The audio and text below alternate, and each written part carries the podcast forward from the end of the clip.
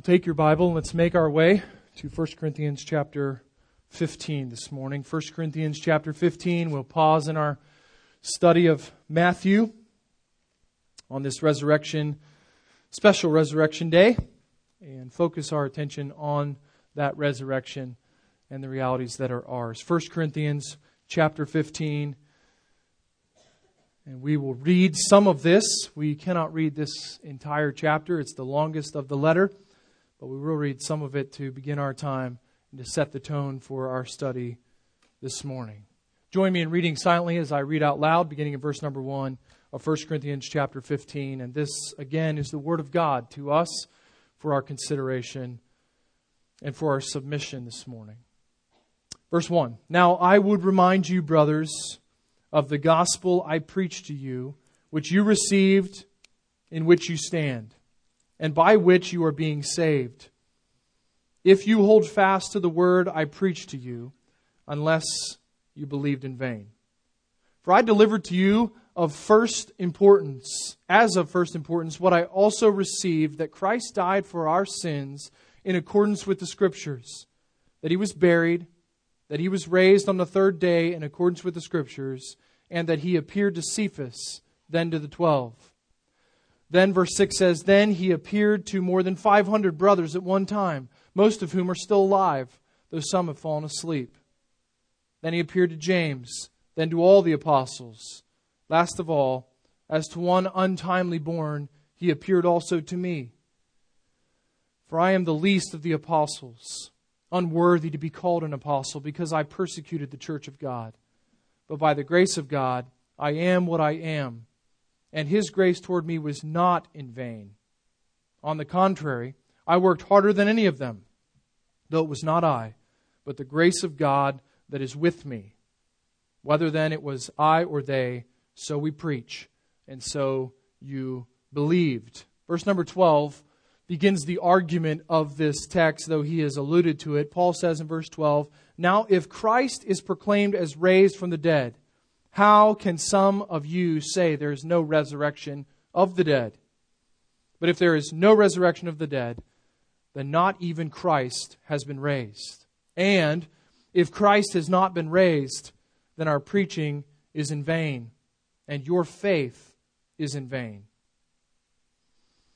Skip over to the final portion of this chapter, and we will come back and fill in the gaps in just a moment. But We'll conclude this chapter with a verse that, for many of us, I believe is one of the verses we pass by.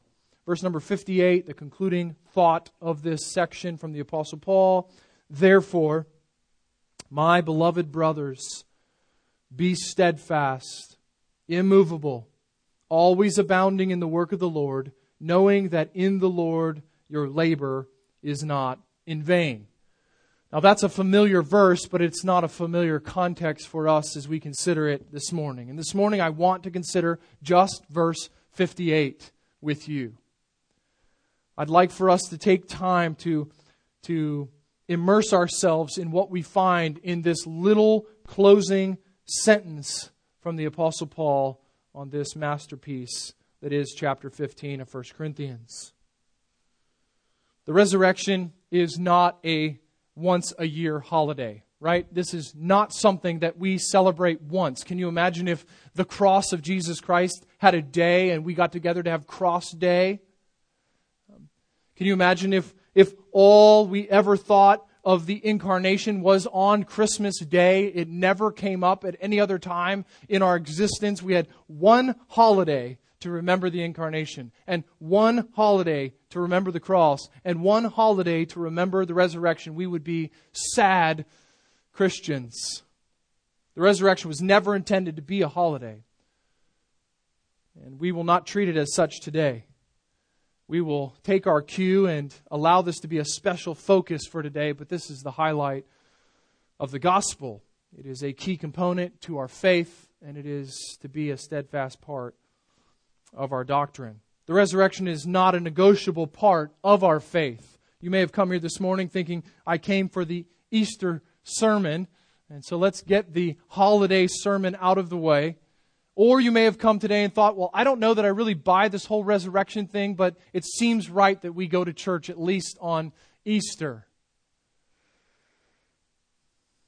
The resurrection of Jesus Christ is a non negotiable component of the gospel. As we just read, the Apostle Paul commending us in verse number 1 and verse number 2, there is a gospel. There is a gospel. And that gospel includes the resurrection, the bodily, physical resurrection of Jesus Christ from the dead. The resurrection is directly connected, finally, as way of introduction, to our lives. And you may have come here this morning thinking, you know, we've been to how many Easter services in our lives? How many times have we come to an Easter Sunday? They're pretty much all the same. I'd like us to consider verse 58 this morning because I believe verse 58 highlights this reality that the resurrection is intended to be directly connected to your daily lives, as in today and tomorrow and Thursday and whatever happens on Saturday and the next month and the next year. The resurrection of Jesus Christ for us as believers is to be connected closely to our daily lives. And I, with you, often fail to consider the resurrection and its implications in my Christian life. So this morning, you may have come with one or more of these misconceptions that this is merely a holiday, that it is up for debate as to what happened in the resurrection, and that the resurrection has any connection to your life. And if you've come with any of those or any other distractions to our time this morning, 1 Corinthians chapter 15 sets us in order so that we can rightly appreciate, value, and be impacted by the resurrection of Jesus Christ. 1 Corinthians 15 stands as that passage that takes the Easter story and throws it in our laps so that we can deal with it and the Spirit can use it in dealing with us. 1 Corinthians 15 begins with the resurrection is outlined in the first 11 verses as a gospel issue. Um, it, is, it is a gospel component. Notice back in verse number 1 and 2, Paul says, The gospel I preached to you, which you received, that is, which, which you accepted, in which you stand currently, and by which you are being saved, looking forward to glorification if you hold fast to the word I preached to you, unless you believed. For I delivered to you of first importance. Here are the primary truths that the Apostle Paul gave as the gospel Christ died for our sins, substitutionary atonement. He died for our sins in accordance with the Scriptures, that he was buried, that is, dead and buried, that he was raised on the third day in accordance with the Scriptures if we miss the resurrection, if we misunderstand or misinterpret or ignore the resurrection, we are, we are at risk of damaging the gospel. So 1 Corinthians chapter 15, Paul addresses false teachers who were claiming that there was no resurrection and the people who were buying into this false teaching. He addresses them and he brings the resurrection as a gospel issue to bear on their lives. He says it's truth. It's a non negotiable truth. In verse number 20, he picks up and says, It's true about Jesus. If it's not true about any human, it's not true about Jesus. And Paul argues it is true about Jesus. And therefore, at the conclusion of the chapter, in verses 35 through 57, we find that the resurrection is true for dead believers and for living believers both dead and living believers at the return of Jesus Christ when he comes in triumph will experience the fruit of resurrection. And this is the culmination that leads up to verse number 58. In fact, it's probably helpful for us to notice what Paul says in verse number 42. In verse 42, Paul says, So it is with the resurrection of the dead.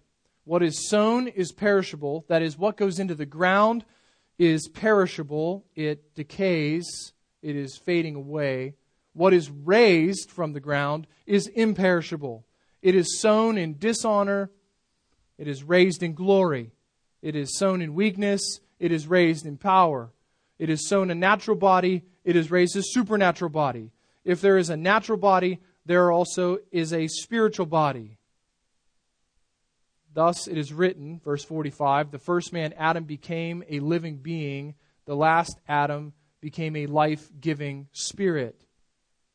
It is not the spiritual that is first, but the natural, and then the spiritual. The first man was from earth, a man from dust. The second man is from heaven.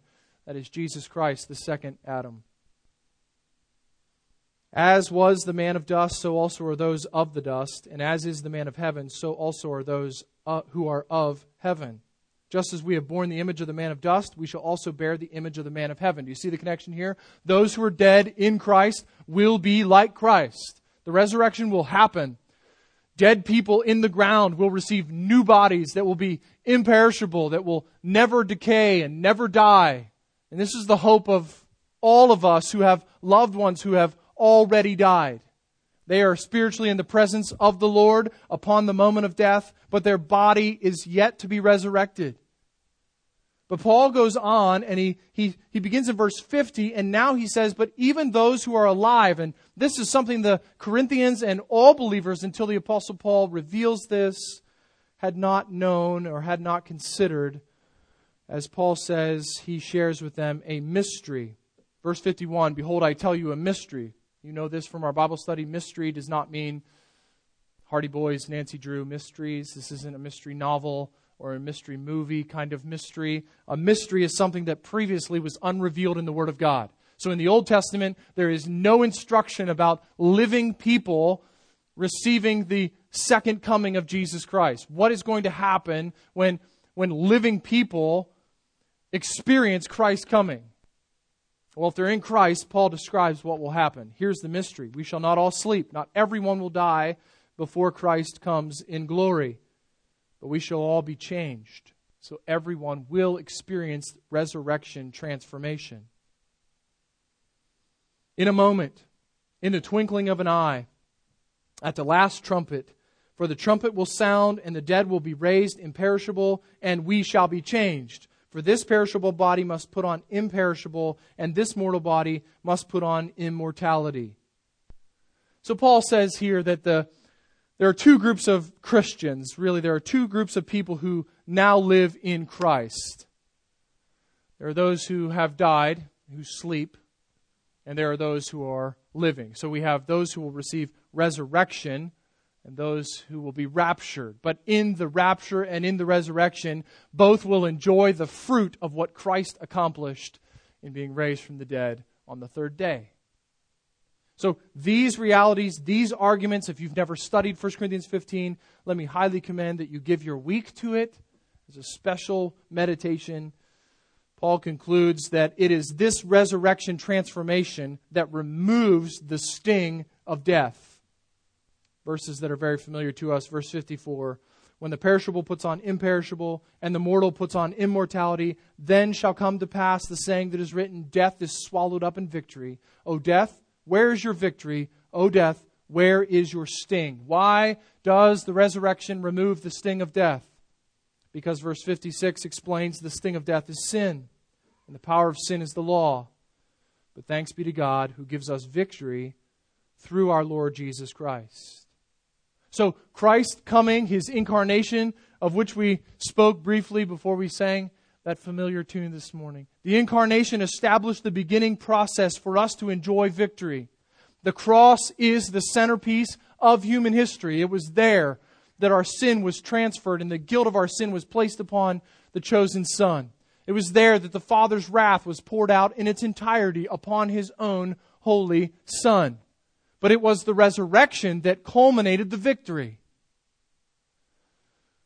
While the enemy bruised the heel of the Son, the resurrection crushed the skull of the enemy. While at the cross, the enemy no doubt considered victory was his. The empty tomb sealed his fate in defeat. It was there that the victory was won, and it is our thanks to God through Christ for that victory. That brings us then to verse number 58. And based upon all that Paul has argued through this masterpiece of 1 Corinthians chapter 15, he now brings us to what Paul so often brings us to. Therefore. In your ESV translation, you have a therefore at the front end of verse number 58, and it is a critical therefore. Literally, it could be translated, so then.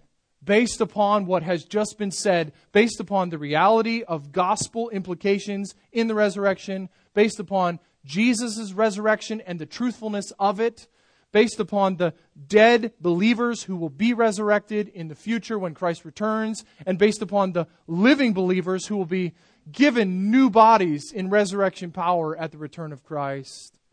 Now, this. Now, this is how it should affect us.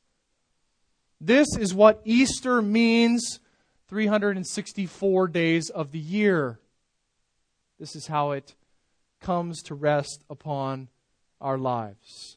Paul here is not talking to unbelievers. If you're here this morning and you're, you're not a follower of Christ, you do not have new life, you've never forsaken your sin and your own efforts at righteousness and placed your faith in Jesus Christ alone, his work at the cross, his victory at the grave, Paul is not addressing you.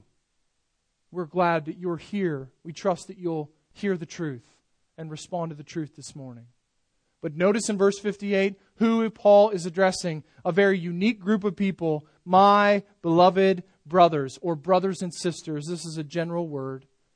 Paul here is speaking to the church at Corinth, and the Holy Spirit of God is speaking directly to us, who are beloved brothers and sisters, as we're the indirect recipients of this careful instruction from the apostle.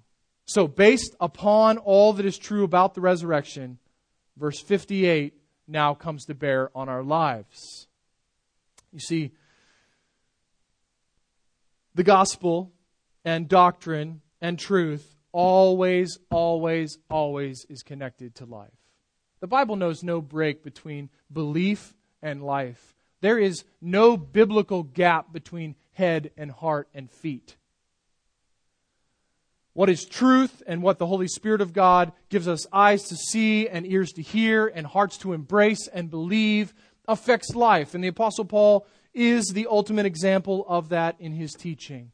Always presenting us with therefore verses like this, so that the grand truths of the gospel that Jesus died for our sins, that he was buried, and on the third day was raised according to the scriptures, might not be theoretical. There would never be a holiday it would never be left in a theology class or a theological book somewhere, but would impact the lives of each and every beloved brother and sister in Christ.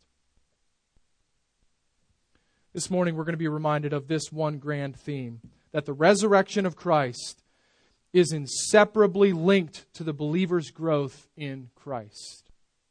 The resurrection of Christ, then, is inseparably linked to the growth of the believer in Christ now. So, history has everything to do with present reality and has everything to do with future perspective. And what the Apostle Paul will do in just, just one verse is he will bring this, this, this enormous concept beyond our belief, beyond our comprehension, rather, that Jesus was raised from the dead, and he will boil it down and step on our feet. He'll get uncomfortably close. He'll be like the Apostle James in his letter, where we just want him to back up just a hair. And he'll bring the resurrection to bear right on our lives. And that's the delight of our study this morning. The resurrection of Christ then is inseparably linked to your growth in Christ now and my growth in Christ. Okay? Three effects. Three effects that the resurrection must have on us are outlined here in verse number 58. Because the resurrection is a part of the gospel, because Jesus was raised, because the dead ones in Christ will be raised, and because the living ones in Christ at his return will receive resurrection transformation, these implications now come to bear on us. Number one, verse 58 commends us that the resurrection solidifies gospel resolve. The resurrection must solidify and does solidify gospel resolve. How does Easter impact my life? Well, it steels our resolve, it puts iron in our spine. Notice verse 58 says, Therefore, my beloved brothers, be steadfast, immovable. Be steadfast, immovable. This is the only command in verse number 58, and Paul commands based upon verses 1 through 57. So, like always, when we find a therefore, we circle it, we know it's pointing backwards. And here we find Paul commanding us that we steel or solidify our gospel resolved. The Corinthian believers are commanded to live out the truth of the resurrection. Belief and action always assumed to go hand in hand in our scriptures. So, what is this command to us that the resurrection accomplishes? Steadfast and immovable. These are synonyms, these are two words that basically carry the same meaning with slightly different nuances per word. Be steadfast. The word is literally seated, sit down. The seated concept is that someone who is seated on the ground is much more stable. They're grounded. They are not easily pushed off of their mark. The Apostle Paul here is using a spiritual concept or a physical concept for a spiritual reality. A spiritual low center of gravity is the resulting lifestyle of faith and confidence in the resurrection of Jesus. Now, you've got to understand what we're dealing with in Corinth, right? Corinthian believers are under attack from false teachers. The danger here is a spiritual danger that false teaching will push them away from the gospel. That their faith would actually be in vain, that they would walk away from the truth that Paul had delivered to them. And so Paul says confidence in the resurrection, confidence that Christ has been raised, confidence that the dead in Christ will be raised and confidence that the living in Christ at his return will be transformed through resurrection power, it should and must result in steadfastness. That is, a low center of gravity, a lifestyle that is, is not easily pushed. The empty tomb brings conviction about the gospel to the people of God. So when you face a family member who challenges the gospel. When you face a coworker who may ask an opening question about the gospel, bringing you great anticipation and a very tight chest and a dry mouth as you start to ramble out and try to get words out about Jesus Christ. And they confront you with something and, and attempt to sway you from the gospel. The resurrection of Jesus Christ and its implications on your life, part of the intention of God in this spiritual reality is to solidify us in the gospel. And this is why Paul commands us, therefore, be steadfast. Now, if steadfastness is the positive, immovable is the negative. It's just the negative way of saying the same thing. Uh, immovable carries a little bit more of a force behind it. The idea here is completely still, without any motion, not one flinch not going to move an inch no matter who says what or what comes in to my life. So the resurrection and the reality of the resurrection, Easter, if you want to call it that, the resurrection of Jesus Christ solidifies gospel resolve in us. Growing up in my house, I am I was often reminded by my father that I was tall, that's all. He would always say that to me. Just remember, Adam, you're tall, that's all um, because my dad was tall and then and then some. So he was taller than me, plus three times as big as I am. So if ever I attempted to, uh, I don't know, I was going to say push my weight around, but there was nothing to push around. So if I ever attempted to, in any way, come after him, and he used to do this about me in basketball, we'd play one on one. He always told me growing up, "You'll never beat me in one on one, never." So about 16 years old, 15 years old, I started getting pretty close. He started slowing down. I was on the upswing. And we just stopped playing one on one all of a sudden. And there was no more offers of one on one. You're tall, that's all. I remember as a kid, my dad, my sister and I can, we definitely could have a good laugh about this. I can remember my dad standing in our house, and this is just a funny family moment, and crouching down and saying, okay, go ahead, give it your best shot. And we would run with everything we had and try to push him off of his mark. My dad is six six, two something. I wouldn't want to insult him because he can probably hear this and watch the video, and I don't want to do that. I'll face his wrath again. Big man with a 32 inch inseam. I mean, low center of gravity. And so my sister would run, and of course, she would kind of try to knock him over, but really she was just hugging him. It was, you know, it was awkward. Then I would run with all the gusto I had in my bony body and ram myself into my dad as hard as I could. And you know what happened. I landed on the floor in front of him, and he would smile at me and say, You're tall, that's all. Right? Okay. The idea here of steadfast and immovable is my pops squared down, low center of gravity. You weren't going to move him. He was made to be an offensive lineman. And Paul here is commending the believers who have embraced the gospel of Jesus Christ that the resurrection of Christ is a low center of gravity spiritually. It solidifies us. It gives us confidence and boldness. This is not it. We don't just live here. You can take my life, but you can't touch me because resurrection is my reality. It was true for Christ. It'll be true for me. I will either see him and be changed like him, or I will die and be raised to likeness. This truth was never intended to be a holiday. The resurrection of Jesus Christ then has everything to do with our growth in Christ now. And we miss this so often. I miss this. Paul was genuinely concerned that professing Christians, believers, that they would watch out for potential wavering from the gospel. Uh, brothers and sisters, do not become arrogant, thinking you stand, Paul said. Why? Unless you fall. So let's be reminded this morning that the resurrection of Jesus Christ and the then implications of that resurrection on us as his people it's intended to solidify us, to steel us in our conviction for the gospel. Steadfast, immovable. These are Paul's words for confident conviction. If our theology is truth, and if our theology is embraced in our belief, our spiritual lives are steadied as a result. Never, never, never allow your mind to think that the actions of your life, the attitudes of your heart, and the thoughts of your mind are in some way disconnected from the beliefs of your life. We've said this little phrase a thousand times if we've said it once. You say what you say and you do what you do because you think what you think. And you think what you think because you believe what you believe about God, about His Word, and about yourself.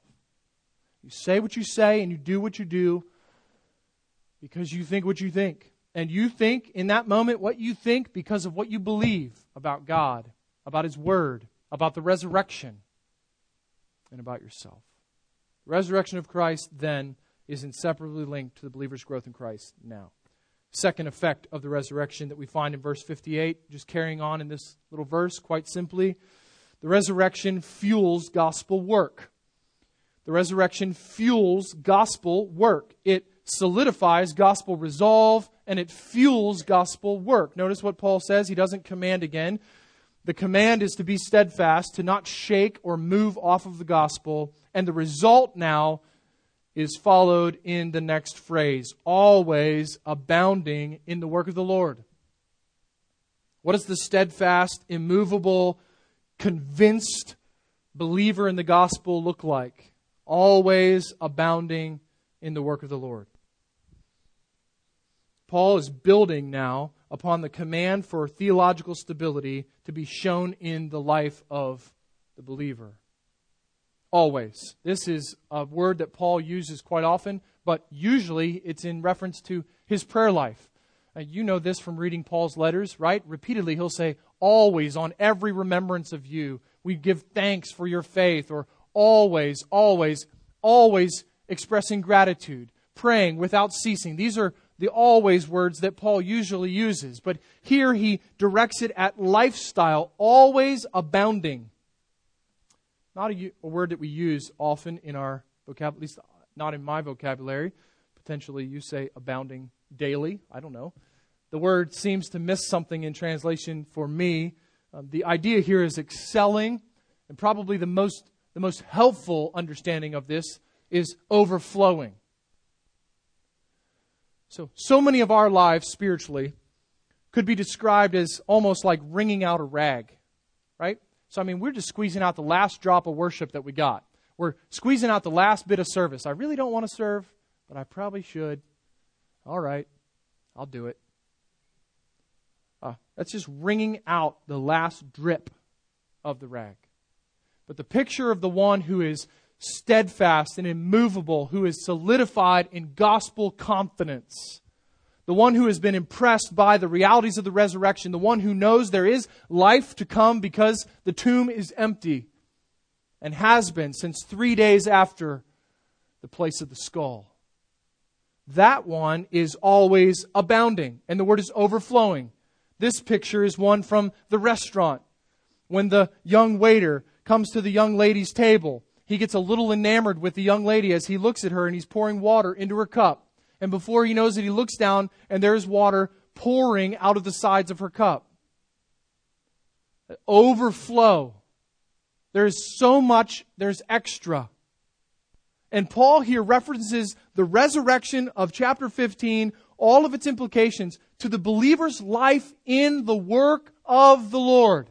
Always abounding in the work of the Lord. Why would we live for anything but the work of the Lord, the extension of the gospel, the spread of the kingdom, the building up of the body of Christ?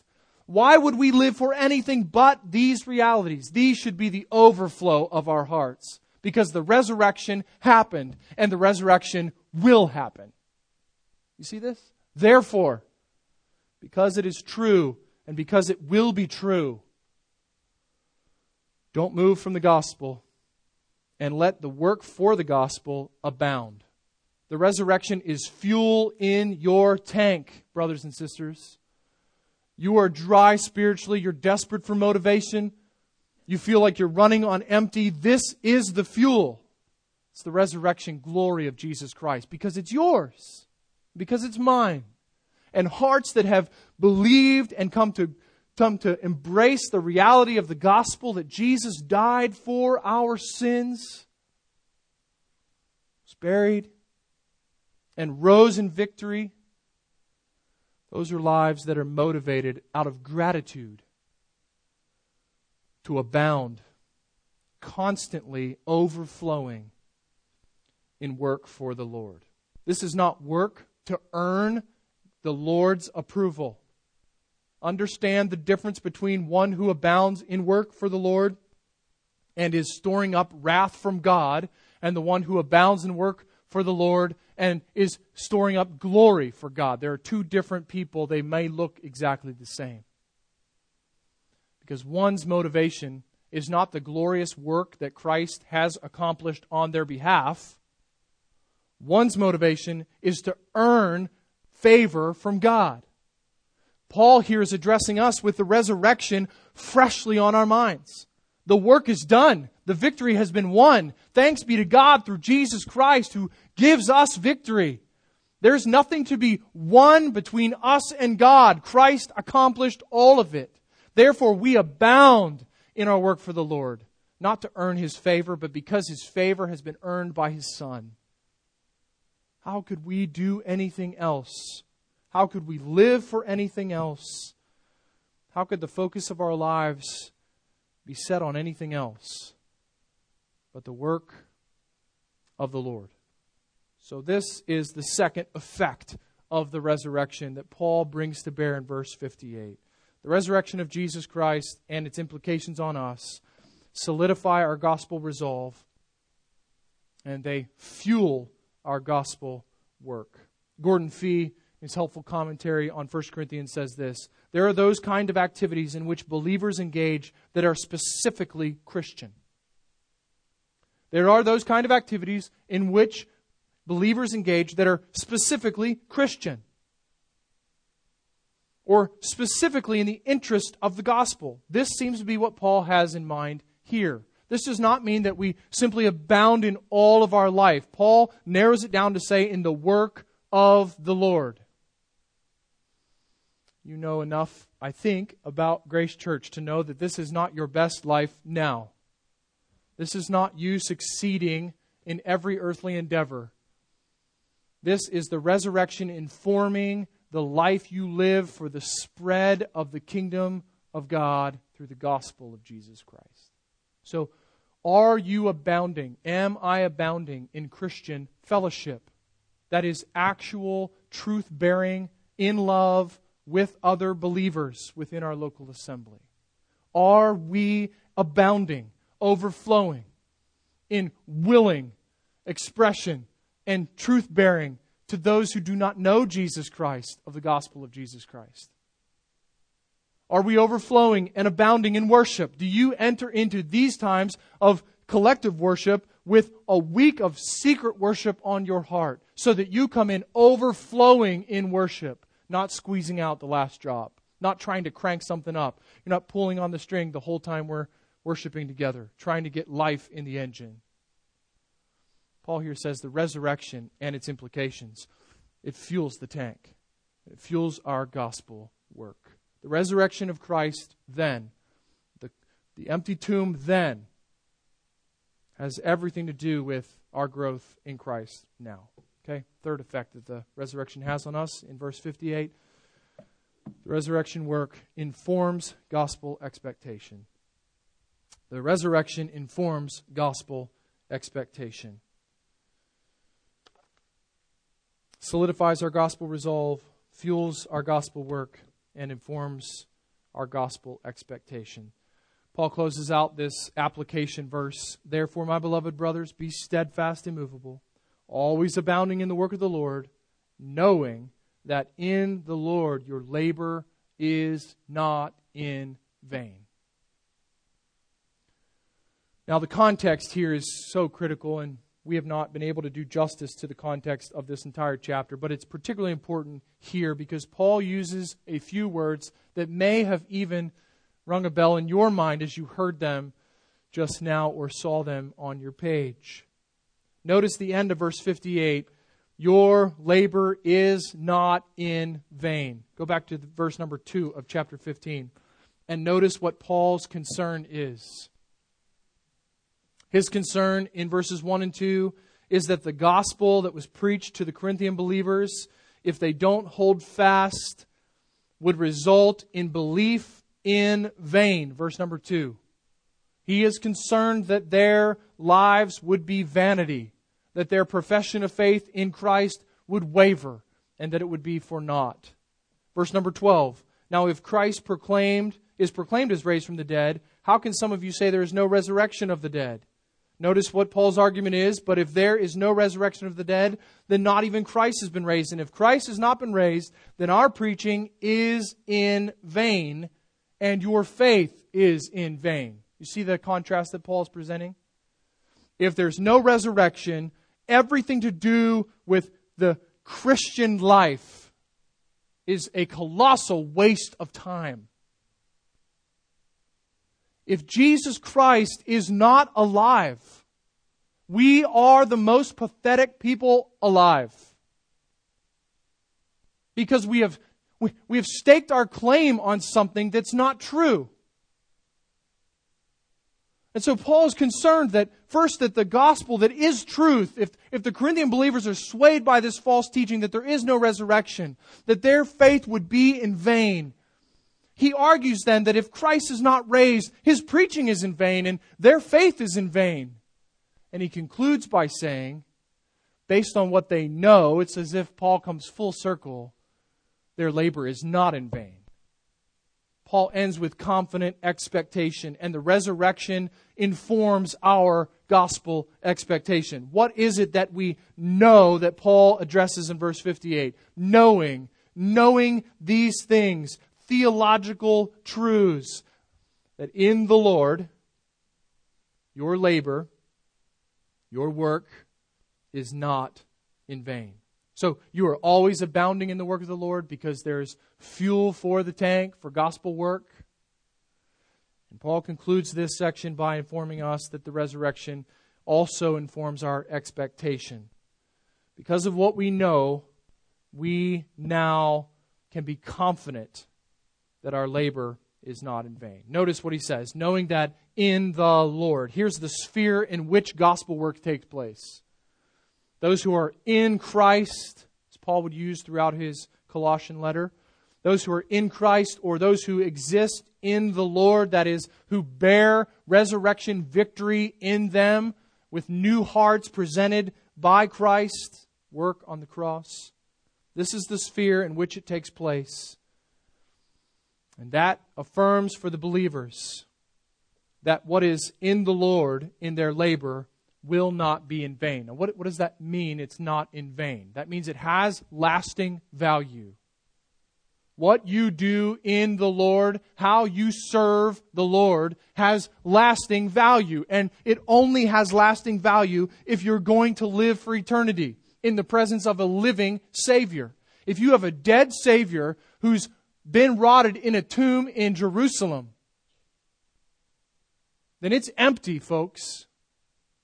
This is nonsense.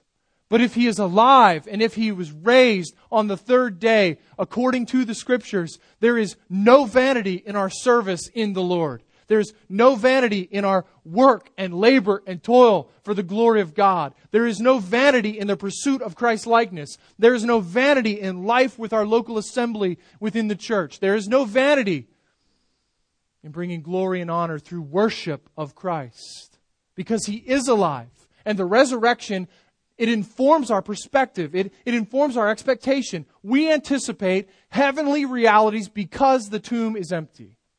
If it's not empty, if there's bones somewhere that are going to be found and put on the History Channel that it's Jesus, and it's true, it's all vain. Paul's clear explanation validates the resurrection of Jesus and everyone who is in Christ. And that informs the expectation of true believers. Notice this, don't miss this. The resurrection is the basis of any eternal perspective. You say, boy, I just really struggle with worldliness. I mean, I'm just so worldly.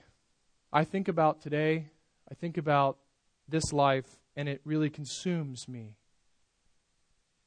My decisions are because of now. And therefore, the long term goal of now.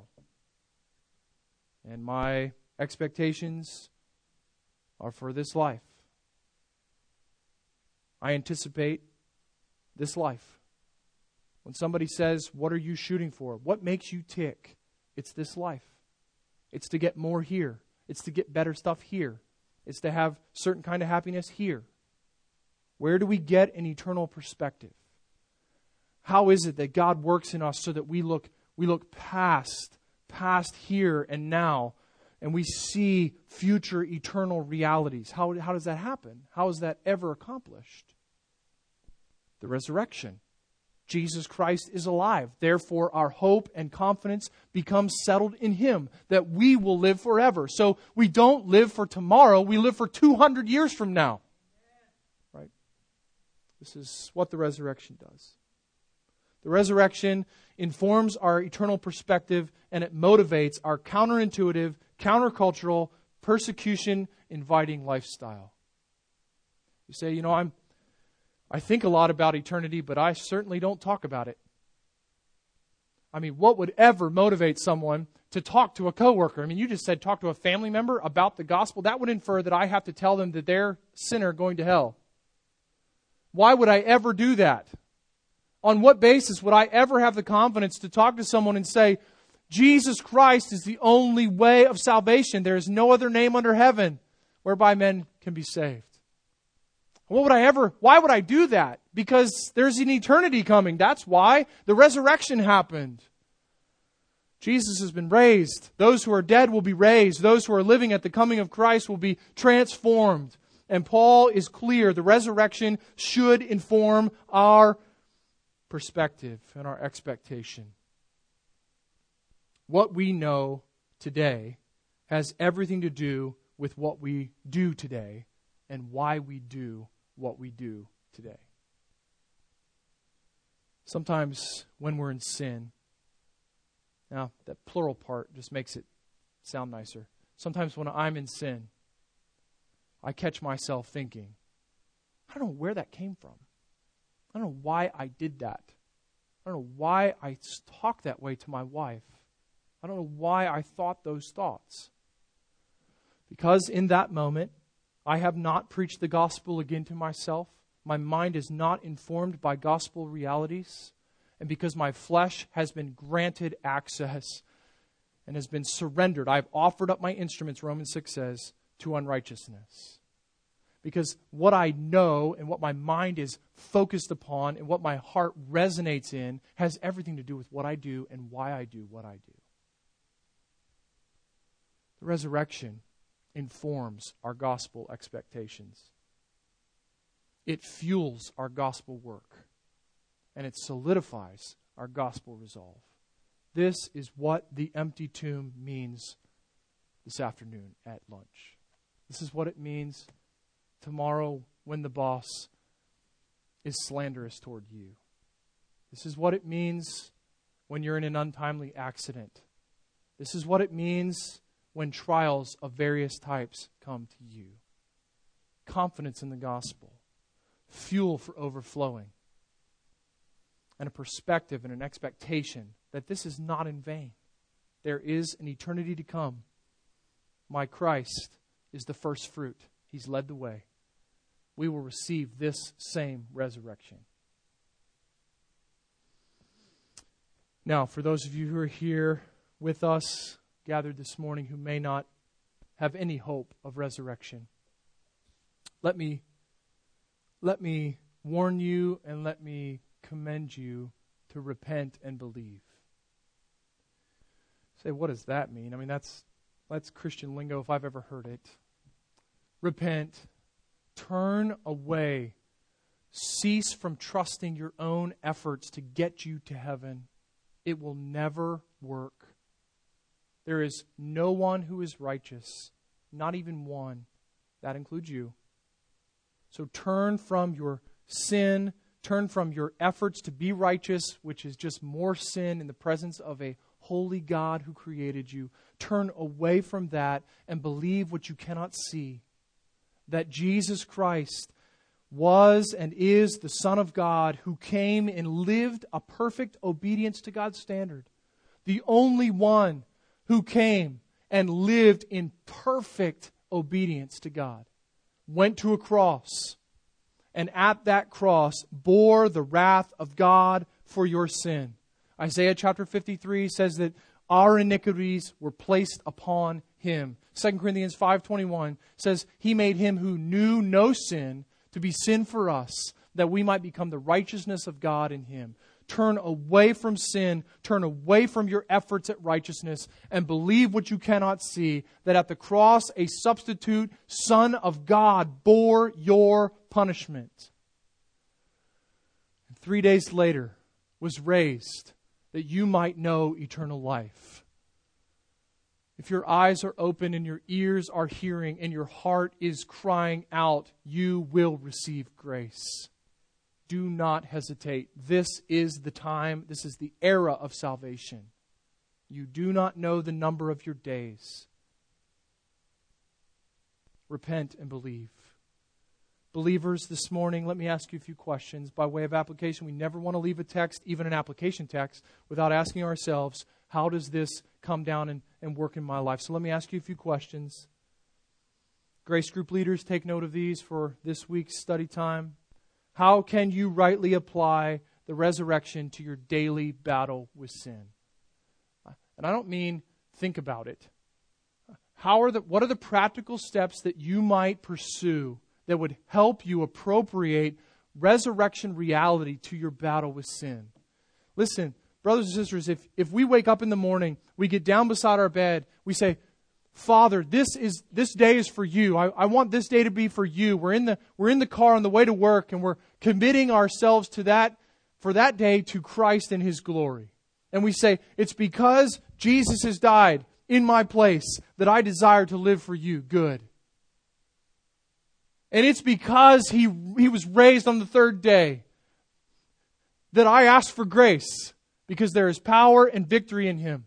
The resurrection has implications. How can you apply those implications in your daily battle with sin? That's a question for you to consider and for you to talk with your brothers and sisters about this week as the Lord gives opportunity. Number two, How can you and I accurately apply the resurrection in the gospel? That is, when we address others with the gospel, how do we bring the resurrection to bear in the gospel? I think often we just kind of tack it on at the end. Oh, yeah, he raised from the dead three days later, too. That's part of the story. Um, so it's all about this, and then, you know, well, I don't, I, yes, he's, he's alive. There's real weight to the resurrection. So we've got to think about how do we bring the resurrection, how do we bring the implications of the, of the resurrection down into our gospel presentation. I think that's reasonable for us as God's people and missionaries for the kingdom to consider uh, this morning and this week. Number three. This is just a question for you to consider. Has the resurrection become an afterthought in your life? And if so, how will you renew your mind with resurrection realities? What steps can you take? How can you study? What can you pray and journal that would help you consider these implications from 1 Corinthians 15, from Luke 24, from Matthew 28, the glorious resurrection, 1 Peter 1, verse 3? So that we are more and more convinced that the resurrection of Christ then is inseparably linked to our growth in Christ now. This is the glory of life in Christ. Knowing Him, this is life eternal, the risen Lord of heaven. Let's pray together. Father, thank you for this study. We need, we need, we need this word. You, in your wisdom, have given it to us and preserved it for us. And this morning we want to submit ourselves here at the end. We began by singing and praying through song that you would speak to us, that you would feed us, that you would renew our minds, you would shape and fashion us. Oh, Father, we want to be conformed to what you value. We want to think your thoughts after you what you say is truth, we want to dominate our lives as truth. And so we are thankful for verse 58. It helps us. It takes us from thousands of years' distance right back to that tomb as we consider its emptiness and the effect on our daily lives as your children. We want to bring you glory and honor not so that you'll notice us. You could notice us no more than you do. You love us with the love you have for your own Son. But because we desire out of gratitude to please you and to bring you glory and honor and to make your name famous here in our community. Work these ends as you have planned through your Holy Spirit's power, who is with us as your people. And may your spirit run freely to those whom you desire to open their eyes, crush their hearts under the weight of their sin, give them eyes of faith that they might see Christ, turn from their own way, and trust you. We'll give you praise and honor as only you are worthy of it. In Jesus' name, amen.